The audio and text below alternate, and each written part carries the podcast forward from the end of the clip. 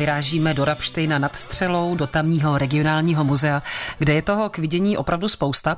My jsme ale pro dnešek vybrali jednu specialitu a tou jsou ručně malované herní karty.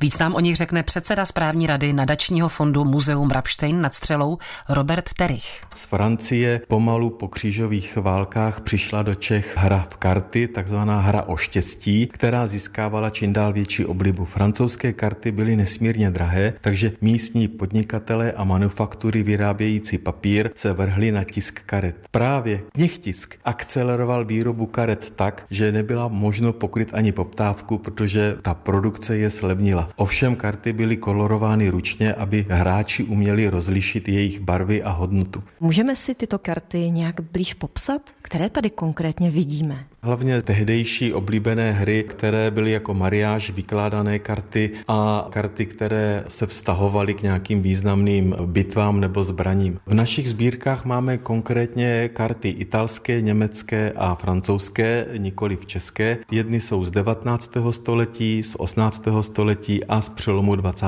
století. Všechny jsou ručně malované, ručně malovaným dřevoritem. Postupem doby se ze dvou barev červené a černé přecházelo na čtyři barvy dělali se ručně štětečky a místní manufaktury je rozvážely do chalup, kde se stříhali a malovali a pak zase rozváželi do krámu a prodávali na poutích. Tady v domě číslo 83 na kraji historického mostu byla jedna z největších výroben karet v západočeském kraji v tom 17. století a ty karty zde přetrvaly až do toho 19. století jako velmi atraktivní výrobek, který zdejší kraj proslavil. Myslíte si, že je má ještě někdo doma tady z místních obyvatel? Myslím si, že asi ne, protože zdejší obyvatelé na přelomu století byli přečísleni německým obyvatelstvem. Zde byl rozsáhlý odsun, takže spousta historických věcí z těchto domů objevili v plzeňských starožitnostech anebo ve sbírkách. My naopak jsme i tyto karty kupovali na trhu, abychom zde je mohli ukázat, protože se domníváme, že zde už nejsou k nalezení.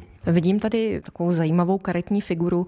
Vyhrála bych s ní nebo má nějakou vysokou hodnotu v té hře? Ano, pochopitelně, čím jsou karty výpravnější, a to jsou vlastně horní řada postav, které jsou král, královna, kluk, jsou poměrně nejvyšší ve všech hrách a nejvíc oblíbené byl mariáš, kdy největší hodnota byl král a královna, co mají svatbu, mariáš francouzsky a podle toho se nazývá celá hra. Říká Robert Terich z muzea v Rapštejně nad střelou. Kateřina Dobrovolná, Český rozhlas.